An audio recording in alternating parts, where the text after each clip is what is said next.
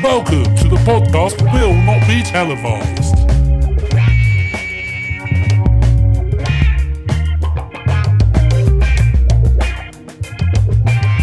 Hello, and thank you for tuning in to our podcast once again. Um, it's nice to have you here.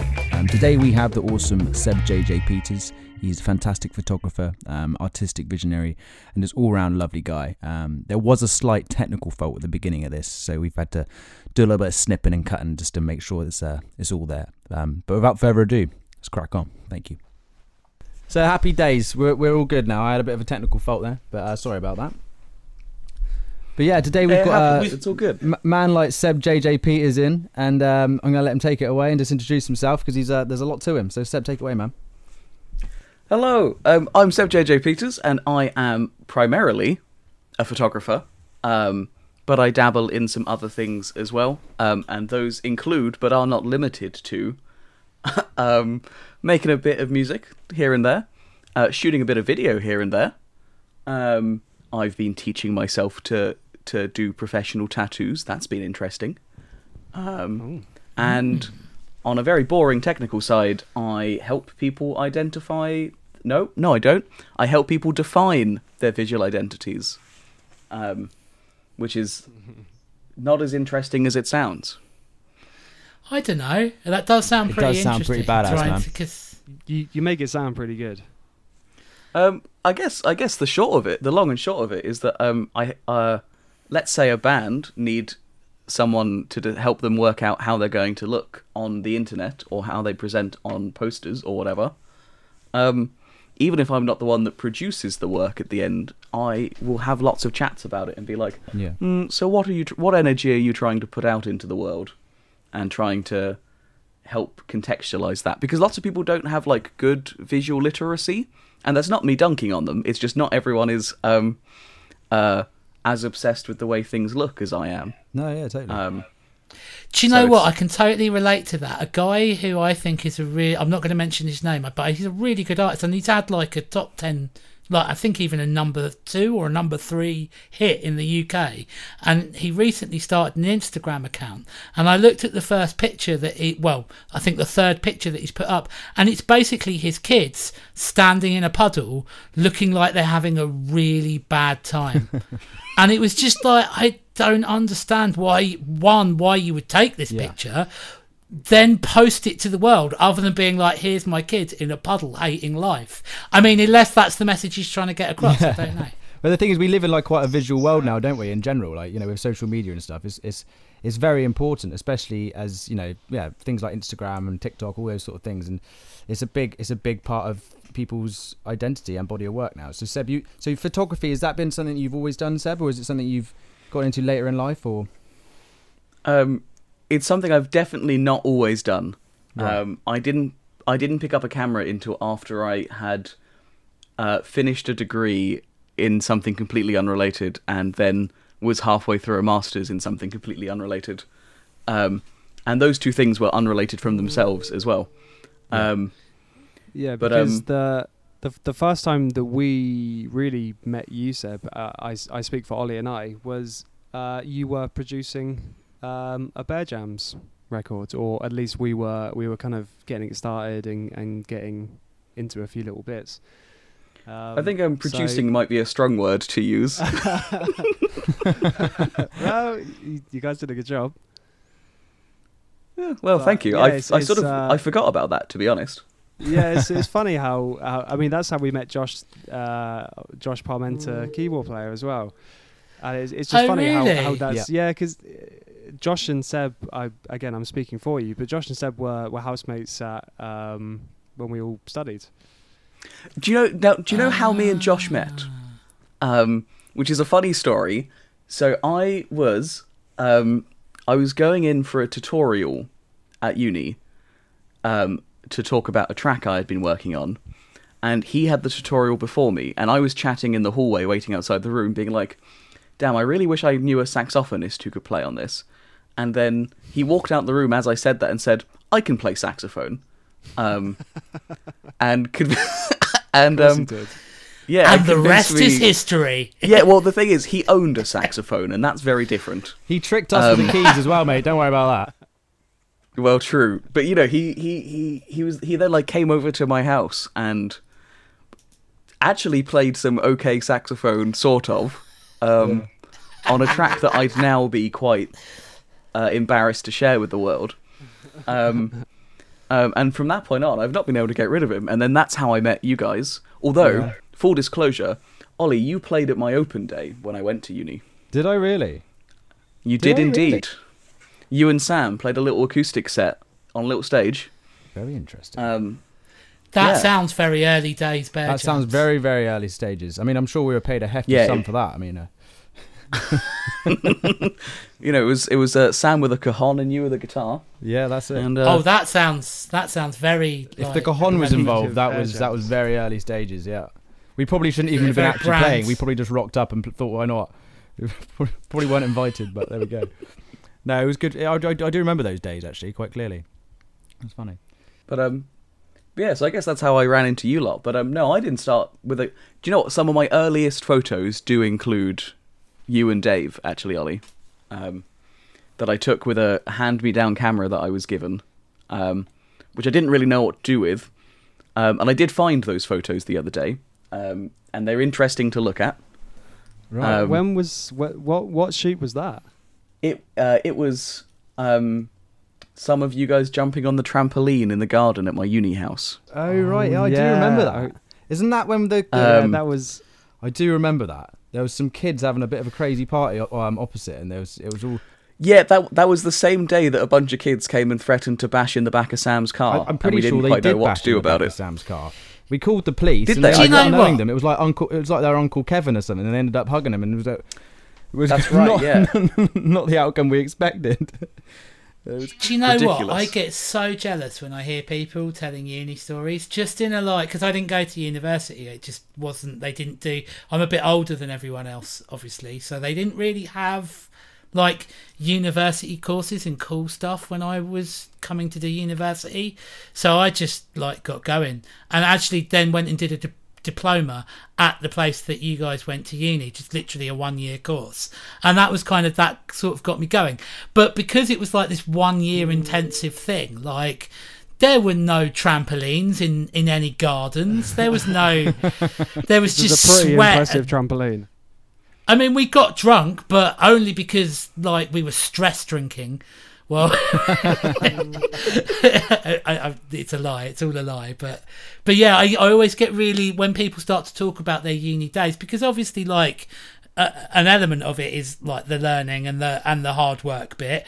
But like, I think just when people have done like a university course over a couple of years, they've had a bit of time to settle in a new place, be away from their families, and develop this lifestyle. The first time I I properly lived away from home was, I suppose, when I started touring. So yeah, yeah, yeah, there you go. yeah. I mean, random random interjection. no, that's fine. It's, it's um, it's one of them. Yeah. So yeah, it's quite important. Yeah, how, how we met. Um, for sure. Um, but Seb, so how did it all really start then? What what turned your eye to photography? Was there was there because you, you say you Hmm. bought that you you you, ca- you acquired this uh, this camera, um, and then did you start did you start make, going your own way and teaching yourself, or was there any big influences in particular? Or how did it kind of kick off for you? Um, so it was so after after uni, I I moved back in to my dad's house for a bit, um, Yeah. and he, uh, you know, I got a job at the Apple Store. And interesting fact, a guy I worked with at the Apple Store is currently one of the most successful um, documentary photographers in the world now. Um, um, his name is Craig Whitehead. He's incredible. Um, Amazing. and most of his work is on the street documentary photography, um, based in London predominantly. Um, I actually have I actually have his first book next to me because it came out uh, last year, which is very exciting.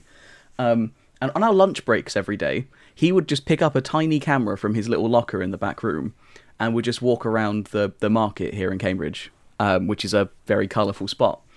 Uh, and I never understood what he was doing until after I quit that job and moved to Bristol, um, and then realised what he was doing and kicked myself for not quizzing him about it, um, because he's he's a he's a genuine visionary in like the truest sense of the word. Right. Um, Um, and then I realized what he was doing, and I was like, that looks cool. I'd like to try that.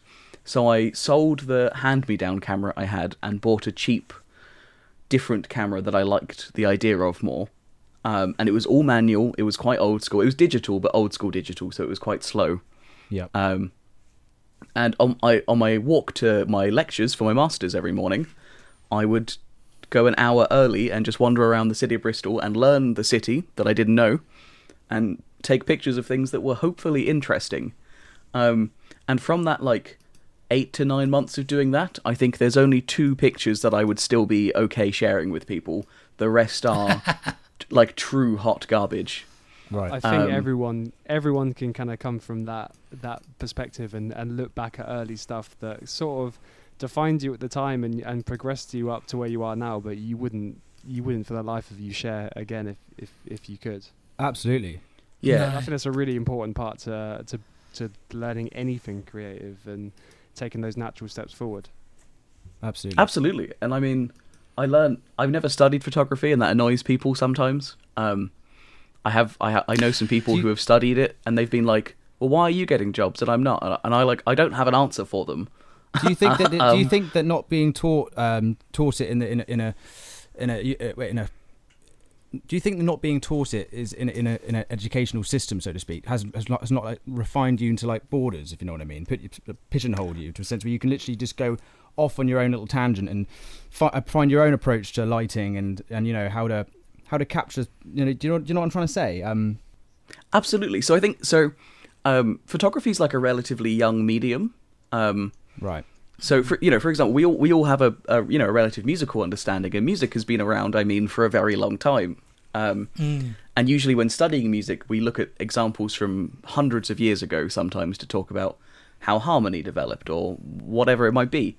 Um, photography has only been a thing since 1826, um, and even then, it wasn't popularized to any degree until the early like 1910s um, because cameras were too big and very expensive, and you had to leave it in one place for like an hour to take a bad photo.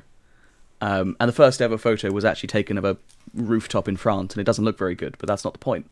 Um, so, and I think that uh, the way that photography is taught, and again, I've not studied it, so I don't know, but talking to lots of people who have studied it at relatively prestigious institutions that I am about to dunk on, um, uh, they they teach it as if it's this eternal thing that has existed for as long as all other artistic mediums, Right. and has a set of rules that you don't you don't venture out of, um, and and you do things this way and this way only, um, and that sort of lends itself to the sort of like the traditional understanding of fine art photography, which where things are very That's sort of that sort of sounds like uh, like a lot of what you're taught about music theory as well in an Mm. academic sense. Like, okay, these are the rules that you have, and this is the box that you need to sit in, and then you so you learn all this, and you learn what to do and what sounds good and what not to do, and then all of a sudden you have this thing called jazz that comes along and completely flips it on its head and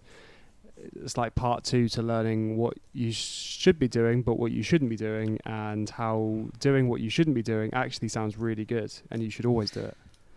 It's And Yeah. also, you you kind of think of like in these prestigious universities, like you know, do you suppose those lecturers are then just kind of like, and of course there's Instagram as this kind of like hands distant sort of way of using visual language and stuff like that. Do You know what I mean? Mm, well, I think it's quite a. I think it's quite a, a hard and a hard balance to strike because I think Instagram sucks for the most part, um, and it's not so much about the platform itself. It's about the way that we consume visual media contemporarily. Not to like get into like a thesis about it or anything, but like, um, word we we um. How do I best put this? Um, media is more disposable now than it ever has been because there's so much of it. Um, and speaking from someone as a visual artist, pro- predominantly, um, there's almost a pressure to try and make masterful quality work at such a rate that you could share something every day that is going to blow people away. Yeah. Um, and that's like not how good stuff is made. no, you're right. Um, I think I think you know it, it's it's much harder for people who create non-visual art, but have to present visually. Um, Yeah. You know that's such a struggle, and I don't envy that at all. But in in a way, that's what I help people with it to a large degree. Hmm. Um, but yeah, I I hate Instagram, but I also love it because it's a way of letting me see cool stuff that's happening. Yeah, yeah. and it's yeah. a way of me being able to say, "Oh, hey, look, I took a picture of this dude. Isn't it cool?" Yeah, exactly, Um, exactly. Mm. It's a it's a good platform to kind of showcase your your work as well to a certain degree. Um, but I mean, that's that's about it, really. I mean, yeah, I have a question, Seb. Did you find? Did you find that like what were you aware of first? A sort of a, a sort of under a, an ability to be able to interpret visual language around you, or the ability to be able to take photos. Which was it that you became aware of first, or is it literally just you got a camera and started taking pictures, and that was the instrument that introduced you to that creative? That's a really interesting question, um, which is not something I've considered much before. But I th- I think learning how to use a camera came second. Um, but but I do think they're related. So I definitely had visual ideas. I've always been a cinema dork because that's just the person I am. Um, but I think when you start to learn about something, like from a technical and creative uh, direction, um, not only are you trying to understand how to create the things you want to create, but you're going to start seeking out better quality stuff to look at in your spare time as well. Um, so since I've been into into re- you know since I've been taking this seriously, I've been actively searching for more beautiful things in every aspect of my life. Um, You know, I, I don't I no longer want to watch films that don't look very good, um, or or look at paintings that aren't very interesting, or whatever it might be. Um, and I think because you because when your ideas become more sophisticated about what you want to make, you want to seek out other sophisticated ideas. yeah, Um, interesting. I think the same, you know, same goes for music. Like my introduction to anything that wasn't pop was ska, uh, for some reason. I don't know how that happened. um, but you know, bands like, um, you know, third wave surf ska, like Streetlight Manifesto, and uh, Oh wow! that sort of Okay. thing. That was like my introduction to stuff that wasn't Iron Maiden or, uh, uh, uh, oh, what's his name that sings Angels, the pop star. oh, Robbie Robbie, Williams. Williams. Yeah, You know, Yeah, my, yeah, my, yeah. my musical, my musical uh, uh, field was like Iron Yeah. Maiden, Guns N' Roses, whatever was on X Factor, and then I accidentally went down a ska hole on YouTube in the very early days of YouTube when it looked very different to the way it does now. Um, and I was like, wow, you can make angry music with trumpets in it. Um, and and that changed my understanding forever. Look at the size of those trousers. It's just it's um and I and I think I think uh uh I c- I can't point out what it is, but I think I at some point I had that same moment for visuals. At some point I saw something that I didn't realize could be done Yeah. and I was like hello. yeah, yeah, yeah, Um, totally. Um, which was again I wish I could pinpoint what that was because I have no idea to be honest. Um I find that I find that fascinating because I like I've just recently, as part of like you know the change of of things that have happened over the past year, started working in visual mediums for the first time. Essentially, my background's always been sound or the arrangement of putting bands on to to make sound. Basically, yeah, shepherding musicians and miking them up is essentially that skill set and recording it and all of that. So with what I'm doing at the moment, it's very much more visual. Like a lot of the advertising is about putting stuff out on Insta that's dragging people in, and the, the whole concept is it's a virtual reality live music business, and so it's recording and editing. Like I've never used Premiere before. Like I've never, although other editing software is obviously avail- available, I've never worked in these mediums before, and I found it incredibly like uh, accessible to someone coming from working in music and a lot of the ideas cross over. But then also i found it fascinating because obviously you know as you'll be aware virtual reality and 360 video it's it's early days. It's you know if photography uh, was discovered in uh, when did you say? 1826 1826. 1826, then it's only 1850 in terms of VR. It's so new. Yeah, yeah. Um, uh, indeed, like a lot of the things that I'm, you know, I'm looking up questions that I have about, well, what's the best way of framing this in a virtual reality environment? And there isn't an answer on the internet because no one's done it before and no one knows.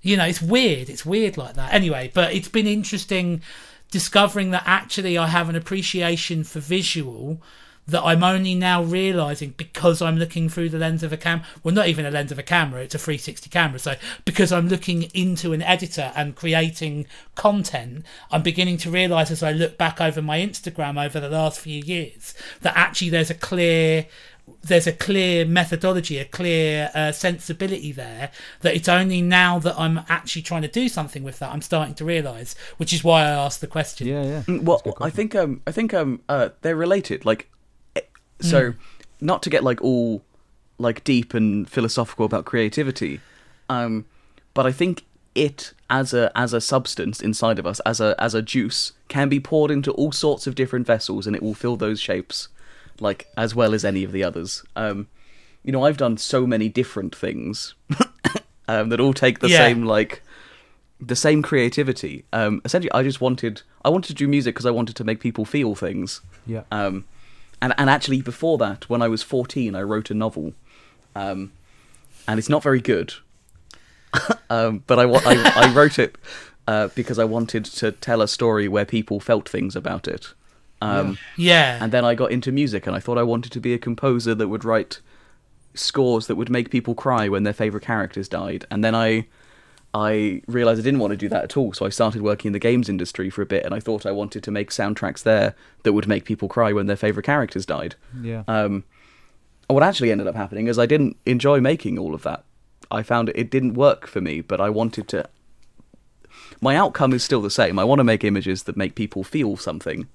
I'm just less. or rather, yeah, you want to make people feel feel stuff. You want to create Yeah. content that Just finding affects the right people. medium. Yeah. to- Mm. yeah, absolutely. that. And capture the capture I people in do- those medium. Yeah. I did a very similar thing. I used to think well, for years I practiced three hours a day on guitar because I thought I wanted to be a professional musician. And then when I actually started touring and saw how hard it is to be a professional musician, I was like, nah, that's that looks harder than I think I'm able to. You wait to until do. you come on a Bear Jams tour. That will probably change. Go, I don't know, man. right." You guys, you guys are serious about your art. You know, you you give it all the oh we're hippies and we don't care, but actually you're all you're all proper machines at your instrument. I mean, I'm f- like throwing that same idea out to you and you, Dave and Ollie. I just wondered, like, do you remember when you were younger, like creative things that you did? Like, because I remember like recording my own versions of stories that I'd seen on a cassette Yeah. and trying to get my dad to type them out when I was like six and stuff Yeah, like yeah. that. You know, I used to I used to write little stories and stuff like that, little books, and they were like only like a couple of pages long. But I used to love writing and just like the the idea of creating a story and having like um yeah, just taking someone on a little journey. Like I do that, try and do that lyrically as well. And you know, music was something I took- I took in very young. When I Mm. from from the age of nine, I started playing drums. And then went to play bass, and my sister started playing guitars, and I got a bit jealous because I was like, actually, you can you can tell a lot more with a guitar. I can, you know, you can. There's more harmony to the strings. You know, there's more to it. Um, when it comes to writing, Well, I'm offe- I'm offended by that statement. no, no. I mean, as a writer, as a as a songwriter, it's easier to kind of compose something. Um, but no, de- definitely. The, but drums and bass are the most important parts of uh, any uh, any band. but uh, look at him with his back paddling, I am. I'm digging. I'm digging myself out the hole. I can feel it now.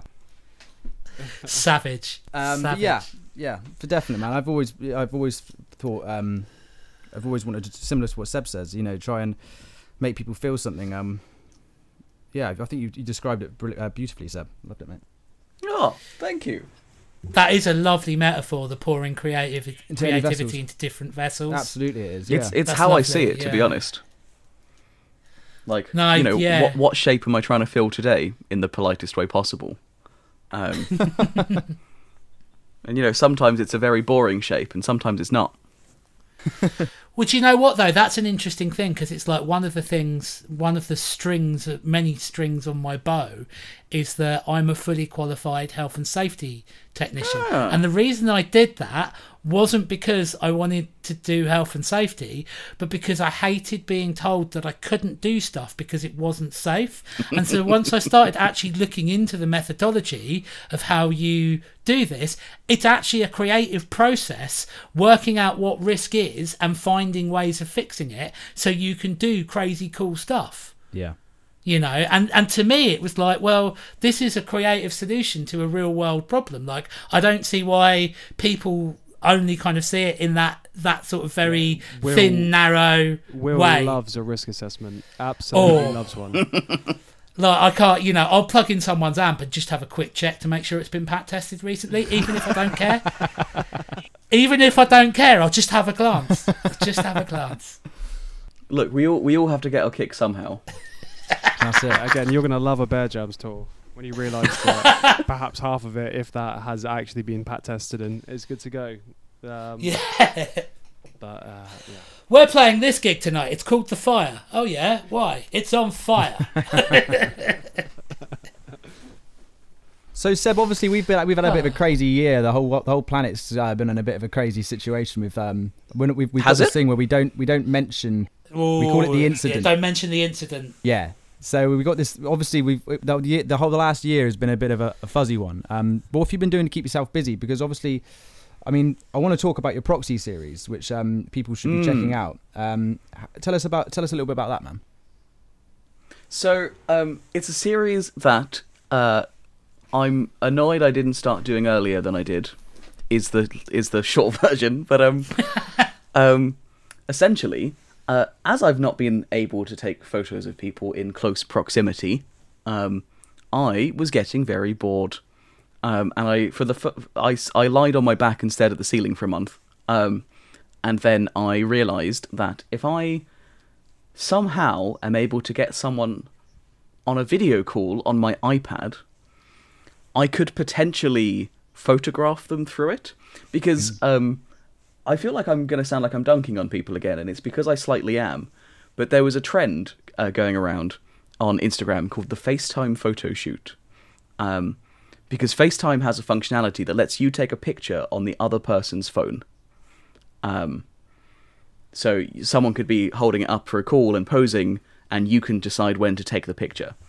Um, Ah, and that's I thought, okay, I understand why people are doing that, but to me, it's like a pale imitation of actually taking a photo of someone in person. Um, it's always it's, it, the visual fidelity is never going to be as interesting. The communication is never going to be as good. Um, it's just a, a, a what's that nice word that people use? A facsimile. It's going to be a facsimile Yeah. of it rather than a a good replacement. Um, so I wanted to embrace what the unique like strengths of doing something remotely um, could be. And it turns out um, people are much smaller when they're on a video call than they are in real life. Right. Um, so I could put them. I could put a, a friend of mine, and it was a friend to start with, who I was like, "Can I try something really weird?" Um, and she thankfully said yes. Um, and I put her on my iPad on a Zoom call, and I put you know the uh, plastic sheets in the front of picture frames. Yep. Um, Yeah. I took that out, blue tacked it to the shelf in front of my iPad, sprayed it with a plant mister, and then photographed that. And it kind of looked like I was um, photographing someone in the shower or something. um, you know, had that sort of like voyeuristic thing, but you couldn't you could no longer tell that the person wasn't physically there on the other side of the sheet. Um, and that was the that was the the crux of it for me. Right. Uh, and it sort of spiraled from there. Um, I no longer use a shelf. I now use a bunch of wooden blocks to mathematically make sure that everything is the exact right distance away from everything else because I never realized that photography would require so many numbers to be involved. Um, That's 'Cause- fascinating. there's a uh, very boring technical things. There are things called minimum focus distances. So a camera can't focus on something like 10 centimeters away unless it's very specifically set up to be able to do that. right. Um, so I, ver- I specifically have a close focus adapter that lets me do that for a camera, and then trying to work out the maths. The iPad screen doesn't change size, so it's like, how do I fill the sensor of my camera with the view of just the iPad screen and nothing else, and then be able to put something in between it? So it was lots and lots of trial and error, and lots and lots of water splashing everywhere when I was trying to do things, and lots of cleaning up from like spilling. You know, uh, That's what I- amazing. I've got I've literally next to the camera I have um, maple syrup. Um, I have Johnson's bedtime bath solution. Yeah. no Um, more tears. You know, I get some sponsorships going. Um, So I've seen some pictures of this nature of you guys. That's- is that that's- are those that's it. that is that part of that series? it. Oh that's right. part of that series.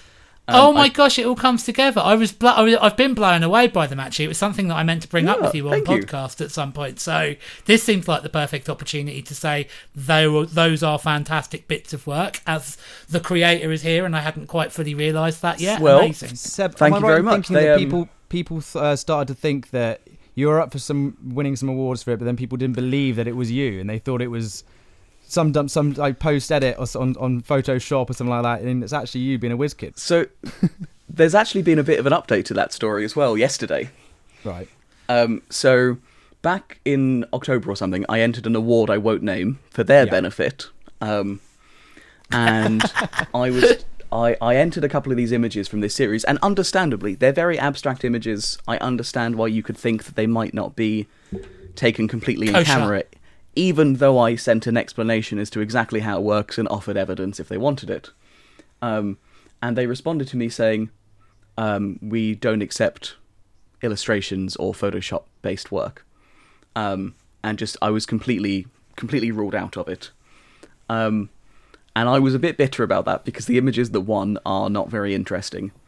Um, and it would have been it would have been a tasty chunk of money, uh, which all creative people would like. Um, Yeah. um, but equally, on a really recent note, and I, I imagine this isn't this episode probably isn't going to come out tomorrow, so I'm going to talk about this now. Yeah. Yeah. Um, so I I've been recommended to, to try sharing my work on Reddit because apparently people on Reddit like seeing things, um, and I've never used Reddit before, and I posted some of these. Um, okay, so one piece of information: I use a Leica camera. Um, they're very bougie. They're lovely. They make some of the nicest cameras in the world. This one in particular was far too much money, um, but they have quite an elitist fan base and and sort of uh, a user user group. Um, and I of course, anything elitist is loved on Reddit. well, this seems to be the thing. Apparently, I, I really Yeah. don't know anything about Reddit other than um, my last couple of days' experience. But I posted some of these images on a on a Leica fan Reddit, being like, "Oh, I took these images with a Leica. You know, uh, I know it's not the sort of thing that might usually be taken with these cameras. I thought I'd share it. This is how I do it." Um, and almost immediately, I, a moderator took it down and sent me a message saying that this subreddit was for real photography only. Um, and then, I'm not joking, an hour later, um, a representative from Leica, the camera company, reached out to me and said, Can you send us some work? We'd like to feature it on all of our social channels in the next week. Oh, amazing! Um, so- yes, bruv. So the th- I just I had to laugh that fans of the camera said this isn't this doesn't count, Yeah. and then immediately the camera company were like, "This is Yes, sick. Can we mate. talk to That- you about it? This totally counts. brilliant, mate. Oh, amazing. Dude. That's big. But um, big it's a very bullshit. abstract process, so I do get it. You know, I do get why people question me about it. Um, Yeah, man. But it's an absolute It's beautiful um, example of like you know using thinking outside the box when when when you have to. I mean, you, you, I, I doubt you would have thought of this process if you weren't having to sit at home with nothing, with no work on. You know, and this this is this beautiful thing has come from isolation from this weird time. It's just it's just a it's a it's a good um. It's it's inspiring, man. It really is. Very cool thank stuff. you. I think it's going to influence my work going forward in ways that I don't even understand yet. yeah, Um, I think you're right. You know, I I think um, I think it's a vaguely poetic thing I like to talk. A, a way I like to talk about my work is that I want my work to be lyrical and not literal. Yeah. Um, and um, I I try and embody that whatever I'm doing. Um, and it's taking me a long time to get to the point where I can like say that I can actually do that rather than just trying to do that. Yeah. Totally. Um, um, and I think, you know, these images are particularly abstract, and some of them you can't even tell that there's a person on the other side, but some of them definitely. Some of them you can. I like so there's a there's a concept in storytelling um, called the curiosity gap, um, where you give just enough information that someone can be like, I understand what's happening, but I need to know more. Yeah. Um, and really obvious ways of doing that is uh, uh, in cinema when they show you something shady happening and they don't show you the face. Um, Right. Yeah. um, or or or uh, uh, so something I do a lot. Like the implication of a person is some something I'm very into. So these images can be quite abstract. And okay, the ones of the the ones of these guys aren't as abstract as some of the others I've done. Um, but, but some of them definitely are. Um, particularly Yeah. Dave. There are some of you, Dave, where we got a little bit cosmic. It was a bit crazy. yeah, I, I Um, took whereas- on another form, and uh, Mm. that form was quite terrifying. I quite like the Um, idea of Cosmic Dave. I think Yeah, when, very very powerful. because I, I didn't I didn't realize how how you produce these pictures and these images at all until the morning of when uh, of when we had the call and you kind of explained. But I knew that something weird was going to happen when you said I'm going to be a little bit late for the call. I've just had to pop out to get some nice Greek yogurt and some maple syrup, and I thought, oh, okay, he needs something to eat. And he goes, no, no, no, to put on your face. And I went, oh, so coming around from maple maple syrup and Greek yogurt to uh, cosmic entity is uh, it worked out quite well. I can just vision you, Yeah, Seb, I in, mean, a, I've- in an aisle of a Tesco's or something, just staring into, staring deeply into the into a honey pot or something like that. Just Do you you don't know how accurate that is. The number of times there is a Sainsbury's at the end of my road, um, and the number of times I have walked to that Sainsbury's, picked just bottles of stuff up, and just shaken them and stared through them, uh, being like, "I wonder what this would do to my friends' faces." Uh, I you probably sound look like a insane. man. You sound like a man that needs uh, purchasing as a present at some point, and I'm throwing this out there for your friends and family. You're a man that needs a viscosity meter Do you know what I really do? measuring. you do. I do. I need one. So I mean, I didn't realize that this year I would be looking into the the re- oh god, what's it called? The refraction index. Um, Oh, okay. Yeah, I know elaborate, about elaborate this. on that. What's where- that? So, th- so the refraction index is, and I think there might be a longer, more technical name for it, but essentially, um, have you seen uh, the album artwork for Pink Floyd's Dark Side of the Moon? Absolutely, yeah. Um, so that's so that's a beam of light being passed through a diamond that is then splitting the colors into different wavelengths. Um, and um, lots of things do that, but in slightly different ways. And for example, um, different so different different chemicals, different chemical makeups makeups split and distort light in just completely different ways. Um, so I never realised I'd be learning about the differences between pouring agave syrup and maple syrup onto a sheet of, of clear plastic and seeing the difference in distortion. yeah. So you know, for for for, Is it for big? example, huge. It's huge. Really? Um, and because sugar, the sugar crystals in maple syrup are naturally occurring, whereas agave syrup they're more created. Um, Right. That's a bad way of summing it up, but that's sort of vaguely the thing. Um, and it also varies based on the depth. If I put a milliliter of maple syrup on top of something, it will be like point. You know, it, it'll be an infinitesimally small amount distorted. If I put like two or three milliliters, it it distorts exponentially because it's like a logarithmic thing. Um, Ah, I see. um, and I wanted to take photos because I thought it would be fun and I wouldn't have to think and I would just have to uh, look at nice things and then take photos of them. But what's actually happened is I'm having to learn about physics and maths. and like, That's like sound engineering. I started going Yeah. to sound engineering because I thought it'd be cool to hang out with the band. No one told me that I'd have to learn about like compression waves of bass frequencies versus like I never knew that that was going to come up. But yeah, it really does like actual physics. like, like all of the time. Um, so that so a big part of my life is just currently walking to the Sainsbury's at the end of my road, staring into things, googling the So refractive there you go. If you if you uh, see a man scores. shaking a argov bottle or a honey pot in the in, in the middle of a supermarket aisle, you know who it is. It's Seb Peters. Give him a. Is that crazy crazy guy in Cambridge that stares into pots?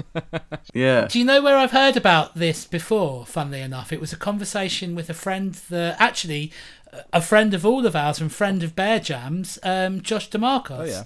Because he now does loads of special effects work for Disney, and actually, it was where I'd come across it was he's involved with. I mean, they call it the Mandalorian machine, but it's like the the set machine that they use to shoot Mandalorian in, which is like a a like projected like LED screen, and obviously they're I've getting seen this. massively into stuff like this because they're trying to line up the uh, the actors with the stuff in the backdrop, and it led me on to thinking about the uh, the early Industrial Light and Magic special effects where they're working with miniatures, and I was reading some articles about uh, the like the the early like models of the USS Enterprise in um, uh, Star Trek: The Next Generation, and how they were having to like uh, use like certain densities of dry ice around it to get certain sort of camera light refractions, and that's where I came across this in that kind of like context of shooting miniatures but making it look like actual cities. It's, it's Um, the and they same kind of spoke a thing lot about- entirely.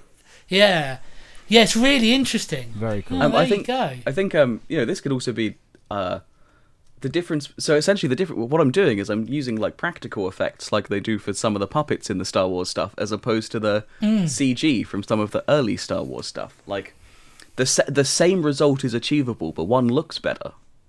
Not Yeah. to Yeah, not to start a Star Wars argument, but you know, puppets look better. We should I- I definitely mean- start a separate podcast about Star Wars. Uh, or a separate podcast about emulating things. I, funnily enough, and Dave, this might interest you actually, noticed that um, there's a free Ampeg SVT plugin that's currently doing the rounds that's meant to be a Oh, very good emulation. Uh, yeah, I Which saw you it on don't have Facebook to earlier. carry up uh, carry up or down some stairs to a gig that will probably break your back. Oh well, see, here's the thing: it's a laptop computer like emulation of an Ampeg uh, SVT. Now, I reckon that is going to be awesome in the studio. Really useful tool. Like, because exactly that, you, you know, you don't have to chip up to a session with your actual Ampeg, which is a pain in the bum. But is that going to be the same on a stage? With a band mm. rocking out as having an actual Ampeg. Well, it's no, that it's whole not. it's that whole analog versus digital argument. You know, you could you can make anything sound like something in a digital format, but you know, and, it's almost identical in so many different ways. But is it really? Is digital better than analog and vice versa? You know, I you absolutely could sit agree. and have this Yeah. and have this argument for for hours and hours and hours. And I, I'd argue that it's a usage thing because it's like if you were recording a bass guitar into like uh, a DAW, like, and you use a plug-in to affect that and have full control over that, that's exactly the right environment for that. If you were to get up and play on a stage live with a rock band, you would probably choose the SVT over a laptop plugged into a power Yeah, amp 100%. and because it's it's more than the sum of its parts in that environment and that's what it's for. Whereas it's perhaps less for recording in the corner of your project studio at home and in that environment a really good emulation would probably be the better thing for getting a result. And it's it's almost that argument in that yeah you can get like some interesting effects results in the way that people are actually accusing Seb of doctoring his photos, but actually it's got nowhere near the same amount of depth, and that's why the camera makers are looking at this and going, "This is something else, man. This is so much better." well, we and I, we and I get it. I, get, I totally get it. we definitely have a spin-off series in the works um, that you've just described now. So we we'll definitely get on that. well, like you know, not to 100%. not to keep it going, but like the film versus digital debate is like a big thing in the photography world that I don't care about at all. Yeah. See, this this fascinates because I'm like I've got I've sorry. Are we trying to wrap up? I've No, got no. a, a I've got a digital camera just that I've just got recently, and it's that same thing of like, well, like what's the? Because I don't know. I've never, I've never like this is only the second camera I've ever bought as an adult. Like I don't, I don't know like what what the real difference is. Like I know I can get results out of this camera. So yeah, sorry. What is the difference, Seb? um, uh, we have manufactured capitalist nostalgia for one of them, um, where we where it's very easy to look at the past and see, isn't that so lovely? Because we're not in it, um, and and and people really put value on that. Um, and film is, I understand the so for, so for anyone who doesn't know, Um, a digital camera, you have an unlimited number of pictures, sort of. Depends how big your SD cards Within are. that, yeah. Um, yeah. But you know, I I have a I have two 128 gig SD cards in my camera as we speak, um, and that's a that's about 1200 photos because it takes relatively high resolution photos. Um, so enough for a short wedding. only just. you know, wedding, wedding, weddings are stressful, and you have to take far too many. Um, but with a film camera, most rolls of film have 36 exposures, so you can take 36 photos, and that roll of film probably cost you about seven quid to put in the camera, um, and it will probably cost you another 10 to 20 to get it developed and scanned, so you can see the photos like a week later. Um, and the the pros of that are you slow down and you think more. Um, in theory, I don't think that's always the case, but in theory, that's that's you know those are the pros. And I like the look of film because it's not perfect, um, but I hate the process of shooting it because it's more expensive and especially when you're working with clients, you can't guarantee what that's going to look like. Um, Whereas you know, I can I I part of my reputation is that I get images back to people within a 48 hour turnaround, pretty much regardless of anything else that's going on. Um, you know, to the point where I shot a I shot a show for Sampa the Great, who's fantastic. Yep. Um, Amazing, yeah. at um at a, a, a, a in Bristol, and the images were being used for a review in the Times that needed to be in print by 8 a.m. the next day. Um, and the gig finished at midnight, and at 6 a.m. the next day, I was getting a train to Berlin. Um, um, and I still I was sat in the departure lounge editing and sending photos before I got on my train. Um, and by the time I turned up in Berlin, they were you know in print and available everywhere. Like it's a quick. Yeah, it's a quick thing. And like that It- just yeah, wouldn't be and- possible. and- No. With film, no. Lead, leading No. on from that. But sorry, then- sorry, we'll carry on. I was going to ask, is that what do you think around the artistry of development though? Because I know that like it used to be a thing with like photographers where they'd have their dark room and their special mix of chemicals and their their special, you know, cooking up of the image. Yeah, you know what I absolutely. mean? Um, that's uh, so. I think if people still shoot on film, it's great and it's cool. And I don't think one medium is better than the other, but I think they have their own uses. Um, Hmm. But you can do all of that in in Lightroom or Capture One or whatever software you want to be using. Um, Oh, okay. Just to sim- See, so, I like- didn't know that. So so think of think of Lightroom as a visual DAW essentially. Um, it's just Okay. you know I've I've spent the first half of my day today. I spent rearranging my my processing sort of presets that I have in there that I make to speed my life up. Um, and you know so it's like oh I've taken I've taken some pictures of this this friend of mine Keith um, on a lovely winter's day with his very nice Porsche. Um, and I I save everything I've done to those images, um, so that if I do something similar, I can start from that point. Um, the way that you might Okay. uh, uh, bring up a your favorite compression preset on a Yeah. on a plugin, or your favorite amp Oh, yeah, your on fa- an emulator, or you straight away put your your your standard compression on your bass guitar. absolutely, your yeah. standard compression on your kick drum. Yeah. it's the same thing. And Oh, like it's still makes a lot of important sense, to, yeah. for me anyway, it's important to take the best photo, not the best photo, but the, I want to take the photo that I want to take. Like I don't want to take a photo that I then have to fix later. Um, Yeah. Um, but I know that I can take a photo, and part of my secret sauce that isn't secret because I tell anyone that asks, um, I shift my green slightly towards blue. I shift my blue slightly towards green. I make my reds and orange peachier, and that's how you make it look like me.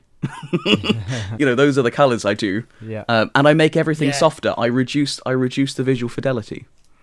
Um, I actually do that in camera by putting a, a lens on the front, a filter on the front of my lens that softens oh, really? everything. See, ah, Uh, it just see, that's super interesting. makes my life easier. It's like it's like using a uh, it's it's literally the same as adjusting where you've put the microphone to record a kick drum. If you want Yeah. one that's a bit more bitey or one that's a bit more of a boom. well, it's just an interesting. It's interesting mixing that. Right, I've got a digital light system, and everything that's happening beyond capturing the light is a digital process. But actually, I'm going to put a completely analog solution between that digital process and the real world, and it, it's kind of not dissimilar to like you know.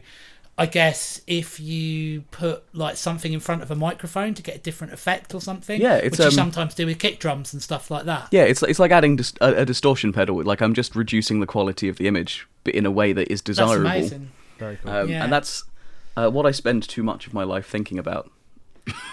How to put Vaseline on the lens. yeah, essentially. Um, Yeah. Like I just don't want to spend time looking at a computer screen. I want to spend time out in the world taking photos. yeah, totally, man. Um, Interesting, yeah. Have you so got any I think favorite? I think um, no, no, carry Go, on. fire No, away. No, I'll- you carry on, mate. No. You- You're on a roll. Oh, I was I was just going to say that um, I I use I use a, a, a how was it summed up? Someone was talking to me about this the other day. They were asking me some questions. That uh, I've reached the point where people who are studying at uni are starting to ask me about stuff, um, like you know, sending off a thing, being like, "Oh, my lecturer says I'm supposed to ask questions from someone. I'm gonna ask you," um, which is a weird weird stage of my life to be in. Um, but um, uh, so it's it's a it's I use a digital workflow in terms of is a digital sensor going into a computer, um, but I very much do embrace the analog process. So my camera is entirely manual. There's no autofocus. There's no any of that. Yeah. Um, it's all manual and it's very slow, but um, it has the convenience of a digital sensor. So it's trying to find the best of both of those worlds. Yeah. Um, Happy medium. which is why I bought such a ridiculously expensive camera. And when I say I bought it, I traded two cameras, four lenses, and money on top to buy one camera and one lens. Wow. Um, this this thing was, But the know, way it, look, it shows in the work. It does What- show in the work, to be honest. I hope so. I hope so. Otherwise, also Because the, as soon as you camera started- sold, the, I s one of the cameras I sold to get it literally is called the poor man's Leica, and that is a misnomer because I'm much poorer now that I have the Leica, like to a to a ridiculous degree. Um, Ollie, you were you were you were gonna ask me something. I was going to say, have you got any favourite shoots or any uh, f- favourite gigs that you've um you know that you've done that uh, you can bring up? Oh, I mean, the Sampa the Great one was exceptional because she Yeah. put on a ridiculous show, and I was full of that energy. Um, I shot an album launch show for Michael Kiwanuka to do a little name drop there. Whoop. Um, and it was very good, and he gave me a bag of fudge Happy days. um, Nice. as an extra Cheers. thank you. Um, and That's such a funny gift to give a photographer after. a yeah, show. right. And do you know what? It was vegan fudge as well, which I appreciate as someone who doesn't really do dairy. Um, Ah. yeah, that is nice. and I, he didn't know that. I think he just also is vegan, so Vegan. it makes sense. Yeah. Um, there was this there was this one band that I've shot a couple of shows of. Um, they're called like Bear James or Bear Jams or something. They sound um, they nice. Oh, Bear, good show. Bear It's actually Barry Yammers, Oh, Yeah, Yammers. Barry Yammers. as we're, as we're known in J. Belgium, Yeah, I like that. with um, O- Oppie Kumba as the front man. I like that. now we're very I, um, privileged. I to Yeah, Gen- you, genuinely, genuinely, we, we turned up to a gig in the Netherlands, and it was supposed to be like a little filler gig in between the tour. And it was supposed to be just Ollie doing a little acoustic half an hour. And we turned up, and the guide wrote um, outside on the blackboard Oppie Kumba from the band from the band Barry Yammers, and it's it's stuck ever since. Yeah. That's um. Otti So I, I have a I have a fake identity that I use sometimes, um, which is Seth Peppers. Death Peppers. I love it. How'd that come just about? just slightly. Um, I needed to sign up for another free Netflix trial or something back in the day, and I wanted to use a fake name. Um, and my email address for from. it is sethpeppers69, and the number of times I've accidentally logged on to proper calls with that as my email address has been too many, too many of those. Because I have them, I have them both logged in. Um, I have an evil twin cousin, Guy Bosch, that once locked me in a cupboard and uh, went on tour for a month and a half in Asia. Wasn't me. It was my evil cousin, Guy Bosch. and, and and the fact that you were locked in the cupboard is why you Yeah. didn't. Yeah, Yeah, mhm. and, and why I lost all that weight. Oh, Why, and why Will was then accepted into Hogwarts School of Wizardry after. What, what about cousin Guy what about your weirdest? Have you had what's the weirdest one you've had, Seb? Have you got any like proper funny weird ones that you can uh, let slip? yeah, some some that definitely some that definitely shouldn't be spoken about. Um, I, I've I've I've um I've shot some strange things. Um, I've shot some shows which have not been very good because things have gone wrong. Um, but I've also done some like other work where it's not a show, but it's like a person, um, where things have gone particularly um, Down undesirably. spectrum. Uh, yeah, there's some weird stuff that's gone down.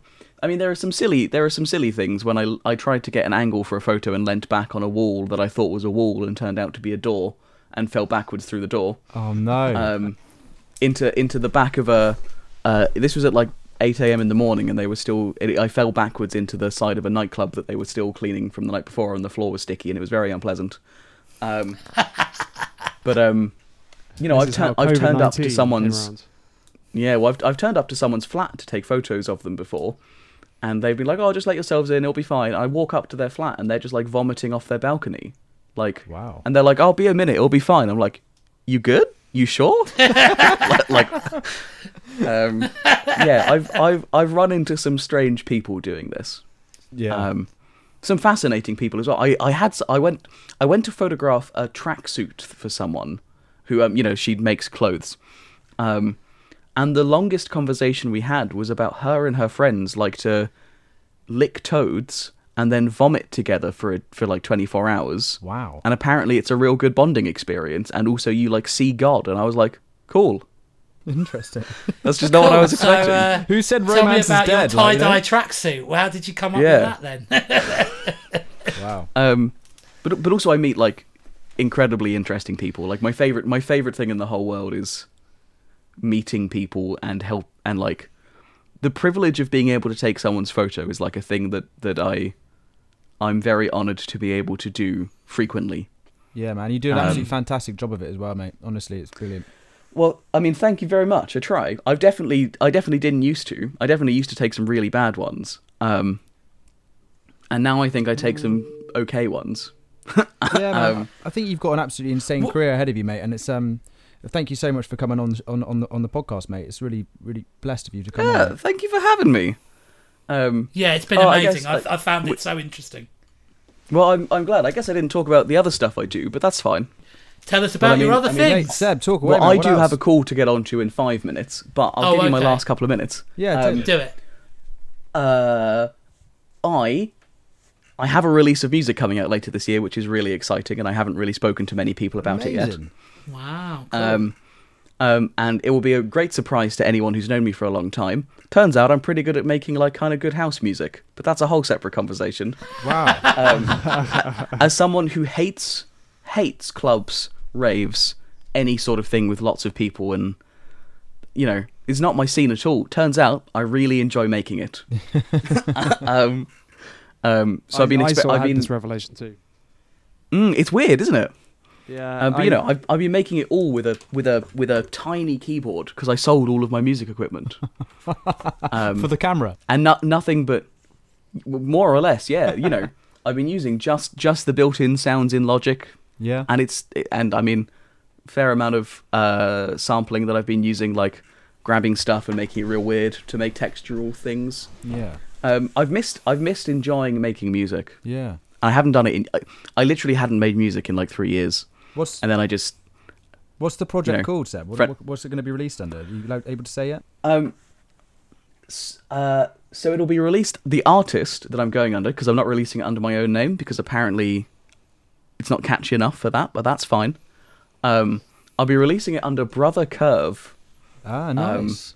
who uh, there is an Instagram account you can follow. Where currently I share photos that I don't share on my normal Instagram account. yep. Um, What's the handle Um, for but it's your really Instagram fun. account? It's just yeah, oh actually, well, because I want to well, get you on can that find action. me anywhere on the internet at E sebjjp. Um, SEB There you go. You can also find me at sebjjp.com if you want to look at my images in like crispy high resolution, and there's lots of them. There's lots of there's actually a, a, a disturbing number of you, Ollie, on there from Well- various things. well. That's that's because I, I can't get enough of your work, mate, and I want to try and be in every as much of it as I can. Well, uh, I'm sure we can work something out with that. Yeah, but man. um, We'd love to. I mean, yeah, I uh, no, carry on. Yeah. oh yeah, I'll come back one. I, I was going to say no, I'll come back one day. Yeah, please do, mate, because this this this has been an absolute absolute blast, mate. I mean, there's there seems to be um a lot more we could we could talk about as well, you know, and it's um because we work with you in first hand anyway with the band and through through e show and that with Charlie and that. There's going to be It's been many a times where we can um we can do this sort of thing. I think, and um you know share sh- sh- share share stories, man. Absolutely. Um, but thank you so much for having me. No worries. man. Um, I have to disappear pretty immediately. Yeah, no worries, mate. Um, but uh, have Yeah, a lovely day, care. and I'll catch you all very Amazing to meet mate. you, Seb. Dudes. Amazing to meet JJ you. Take Peters, care. everyone. In a bit. Remember the name. All the See you best. later. Woo! All the best. Nice one, guys. You've been listening to the podcast will not be televised.